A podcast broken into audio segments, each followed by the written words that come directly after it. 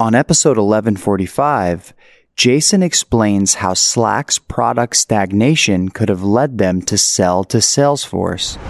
Okay, everybody, it is an exciting day if you are a Slack shareholder, or it might be disappointing because people thought Slack was going to be this independent company that grew forever and maybe became worth hundreds of millions of dollars. But it seems the company with the headwinds of Microsoft Teams constantly blowing them back and the inability to grow really fast, they seem to have put themselves in a position to be forced to be acquired by a larger company. It's kind of a bummer, you know, I think that the company couldn't keep growing and then use its public stock to acquire other companies. And it does seem like there was some sort of a product roadblock inside the company where they just couldn't get new features out, couldn't get new competitive products in market to get people excited. They just did a good job of being solid, right? And there was no real competitor except for Microsoft Teams to come out of this. HipChat gave up and wound up selling to them. So you have to wonder, is there going to be a new chat enterprise software that emerges now that Salesforce has bought this? I think you're going to see another round of people looking and saying, hmm, maybe now is a good time to launch a competitor. Now you'd say, why would that be? Very simple. When these big companies acquire them, they get a bunch of indigestion, right? We talked about that. Like, can they acquire this without squashing it? Can they acquire it and accelerate its growth as opposed to slow it down? Who's going to run it? Do you have somebody great? Is Stewart going to stay with the company or is Salesforce going to run it? That's all. The, those are all the questions that are going to come up and they'll be the second order questions if in fact this deal goes through. But either way, congratulations to all the investors.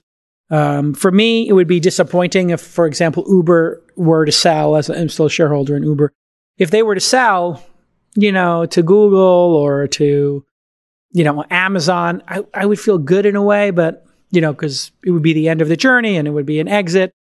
But I would also be kind of bummed that they didn't keep that independent spirit alive and become a trillion dollar company eventually or become, you know, a 500 billion dollar company. You really, as an investor, want to see them become independent concerns that exist forever, like Amazon and Facebook and Google have and Tesla has. Tesla could have been taken out at 50 billion, 75 billion by Apple or Google, but now at 500 billion or whatever their market cap is, they're going to be a strong independent company for some time to come. Um, so great job. It's opportunistic, right? You have these, the stock market is on a tear. But Slack's stock has not gone up and appreciated the way other companies have. So when they have that funny money and you've got a lot of equity, that's why probably half of this is cash, is because the people who are selling their shares in Slack, if that report is in fact correct, they would like to cash in some chips and get cash. But they probably won't have the upside of maybe uh, owning it. Now, if Salesforce stock goes up 10%, like Amazon did after Whole Foods, it went up not 10%, but the value of Whole Foods theoretically on paper, Benioff could get this for free. If the market cap goes up $25 billion because people believe that Salesforce is a bigger player and that this is accretive and that this is going to be a catalyst for Salesforce's existing products and that Salesforce's existing team is going to be a catalyst to drive more people to use Slack and adopt it because it's more trusted in the large enterprises.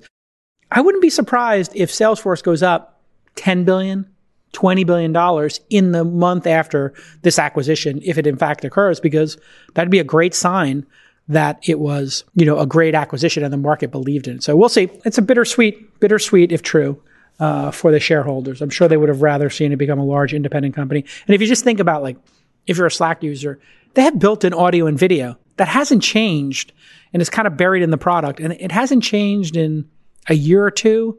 I haven't seen any new features and I always thought to myself, why are people even using Zoom if they if they're using Slack? Because when you're in a Slack room, you just click start a call and you don't have to install another piece of software. You don't have to leave that piece of software. You can use the same chat room as opposed to firing up a second chat room. And I just think Slack didn't do a great job of marketing these products to existing users. I never got an upsell inside of Slack like, hey, would you like to set up a call? Or, you know, can you make a channel that is a reoccurring uh, weekly meeting. So let's say you had a weekly Wednesday staff meeting. Could you make a room that was also the call and have it be a calendar item, you know, sort of thing? It just didn't seem like the product vision, it almost like it topped out, right? And they didn't have somebody there making bold visionary bets. On episode 1146, recent Launch Accelerator graduate Pablo Stanley details his top learnings from the program.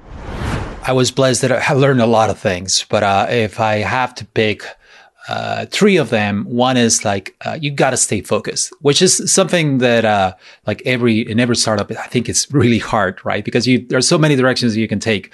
Uh, but if you stay focused, that will allow you to just like focus on your goals, and your strategy, how you're going to get there. You keep people motivated, but also it looks well with investors because the investors want to see clearly what is uh, what is coming mm. next, and if you have a clear path there. Also, something that that I think uh, uh, investors really gravitated to was uh, being authentic, and which is something that that I think uh, you you should work on something that is crucial for you and use your startup as a vehicle for those ideas.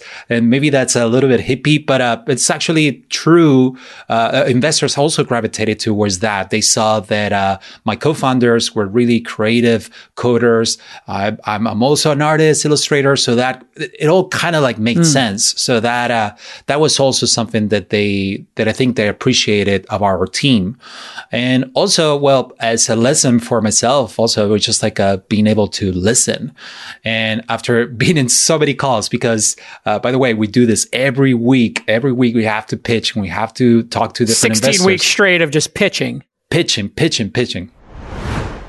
On episode 1147, Jason Lemkin explains the keys to maintaining high growth at a public tech company. I'm a huge fan of Slack. We chatted about it the first time you had me on your show. Yeah. Uh, you were a HipChat fan. I said Slack. I was all in on HipChat. Yeah, I had some fun. I've been a fan. I, you know, at the first SaaStr annual ever, I the only speaker I didn't know was Stewart Butterfield. I begged him to come when Slack was doing six million revenue. I'm I'm OG fan, right? Yes. Uh, and I think Stewart is the kind of person we all want to work for. Someone that deeply cares about people, that cares about inclusion, that cares about doing the right thing, that cares about product. He's a mensch. Right? He's a mensch. He really is. Yeah. I, and I, I have no criticisms, only admiration. But what I have learned now that there's so many SaaS companies, there weren't any SaaS companies at a billion in ARR when Slack was found. Now there's a ton at a billion. Zendesk is at a billion. HubSpot's at a billion. Xero's at a billion. We can go on and on. Slack's coming in a billion. And what we've learned is the ones that approach a billion and don't have a second product line that's equally as big slow down ultimately there's only so many consumers. Now there are exceptions, but even Zoom, I would say has two product lines, B2C and B2B. Right. And yes, schools Zoom's and at three families. billion. Zoom's at yeah. three billion, but the pure old Zoom is only at a billion, and that Zoom is adding phone to get bigger because the old Zoom isn't big enough to get to 10 billion. It needs to add phone, right? Phone. And yeah, phone is the like B2B literal push. phones. Yes. Yeah, a huge amount. Zoom has two big pushes: enterprise and phone. And then there's this weird thing that uh, uh, other than revenue market, I don't think Eric ever wanted, which was this the yoga and the jazzercise side yeah. of Zoom in schools. It's Book a headache, clubs, right? schools. Yeah. yeah. I mean, it's great, but but so and the ones that slow down, the Dropboxes in the box, and I love that you and I love these products, but they their growth rates are slow. The SurveyMonkeys, they start to slow into the teens, 15, 16, 18, and that's the death knell for a high growth company. You're not a high growth tech company. And you have, and you look at folks like Veeva, you know, Veeva was this pharma CRM that spun out of Salesforce, another great success. But their Vault product, which is where you archive, uh, um, um, uh, compliance based content, the Vault product's larger than the pharma product today. It's larger than the initial product. Look at Twilio. Twilio's at three billion in a rocket ship, but it's added SendGrid, it's added Segment, yes. it's added it's added call center, it's added a whole bunch of things. That if Twilio had just been Twilio, that that lovely API we love, it was never going to get to 10 billion, and Slack didn't do it.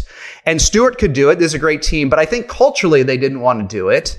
Got and it. I think you have to decide, okay, guys, are we going to reboot our company? Are we going to reboot our company and be more, or should we be the Slack arm of a bigger company? And I think it's a logical choice for that reason because there's only one product. On episode 1148, Apps Without Code founder Tara Reed details some lessons that she teaches her students. There are two things that we're looking at for success. One is that you got a completed product an app built and launched. Mm. And then two is that you're generating some revenue from it. And so those are the two main things that we're looking at. Although we actually were just talking about this inside the team. We have 18 people on our team now. We were just talking about, we have a, a Slack channel of student wins and we do see student wins in there that are like, actually, I ended up getting a promotion at work Ah. because I showed all these new skill sets and I came up with, I proposed an idea to my team that of a product we can build to automate something in house. And they were so impressed that I got a promotion. So we are seeing that. I'm wondering if we should track that in a more robust way about the promotions too. Um, that was not an intended focus though. Really the intention focus was around entrepreneurship and launching your own business. So examples of things that people are building, because this is my favorite part of it. Um, are usually people are building ideas in non-sexy industries. I'll give you some examples. Um, I have an alum who eh, had a ton of experience in manufacturing in the Midwest, and he told me I didn't know this, but that in assembly lines in like Chicago, Detroit, they're still tracking everything with pen, paper, and a clipboard. Like, yep, that's done. Check. Yep, that's done. But everybody's got a phone in their pocket, and he's like, "This is so dumb." So he built an app for uh, for manufacturing companies to track their process um, of what's completed, what's not, so that headquarters can see when the process is moving a little bit too slowly, when a machine's maybe about to break down because of time lag, so they can see So like a that real time. checklist kind of uh, app. It's Super more or less dead like a- simple. Yeah. Yep, a checklist with analytics to be able to see, and then people can sort of log their each individual parts of the process, right? Um, And this is probably done on paper before or an email or some unstructured data. He probably built it yeah, in 2 they're weeks. Oh. doing it on paper now. They're doing it on paper. So, so he his first customer was Coca Cola, who licensed this. What? Right. So. I, my one of the things or the directions that I often will direct my students into is the concept of white labeling, because hmm. for many of them, going after like a consumer business means that they need a lot of customers. They have to be really good marketers, and it means that there's a long lag of time between between starting and having enough money to pay your bills. Right? Like I always say, like you need a lot of 99 cents to pay your bills. If you want to do the math, you are welcome to do it. Yes. So, so instead, and it winds up being 70 cents after you give Apple their cut. right, right, right, right. So we have a no 99 cent app rule, right? Yeah. Um, and then we talk about the concept of white labeling. There are other ways that other students do it, but a lot of them will white label their products and go get a handful of customers who are paying anywhere from five thousand, maybe something even down to three thousand dollars, all the way up to like twenty thousand dollars plus a year for access to it. And if you just made something and started something and you already have industry expertise, so you have people maybe on your LinkedIn that you can contact to start, you know, some deals to get some first customers. And it took you a couple weeks, maybe four weeks to build this, five weeks to build this because you're doing it for the first time. And you then spent a couple more weeks actually starting to land the customers and you land a couple $5,000 deals, a couple $20,000 deals. That's huge. The best of This Week in Startups is brought to you by OurCrowd helps you invest early in pre IPO companies alongside professional VCs. If you're interested in investing, you can join OurCrowd for free at OURCROWD.com slash twist. Masterclass. Learn from the world's best minds anytime, anywhere, and at your own pace. Get an annual membership to Masterclass and give one to someone else for free at masterclass.com slash startups. Fiverr. Find the perfect freelance services for your business. Go to fiverr.com and use code TWIST to receive 10% off your first order. And ChartHop. Growing your company is hard. Planning for it doesn't have to be. Visualize your company's future in seconds with ChartHop. Get $600 in credits, which will cover your first five employees, by signing up at charthop.com slash twist today. Pipe. SaaS companies, this is for you. Pipe helps you unlock your recurring revenue as upfront capital. No debt, no loans, no dilution. Sign up in minutes and start trading on Pipe free for 12 months at pipe.com slash twist. Odoo is a fully customizable and fully integrated suite of software that lets you build and scale your stack as you build and scale your business. Your first app is free forever, and right now Odoo is offering $1,000 off your first implementation pack at odoo.com slash twist. That's O-D-O-O dot com slash twist. LinkedIn Sales Navigator. With face to face meetings now a thing of the past, you'll need to quickly adapt your sales strategy to stay ahead. LinkedIn Sales Navigator is the tool designed to help you master digital selling. Go to linkedin.com slash SaaS to start your 60 day free trial. That's linkedin.com slash S-A-A-S. Squarespace. Turn your idea into a new website. Go to squarespace.com slash twist for a free trial. And when you're ready to launch, use offer code TWIST to save 10% off your first purchase of a website or domain. LinkedIn Jobs. A business is only as strong as its people, and every hire matters. Get $50 off your first job post at linkedin.com slash twist. And Roman.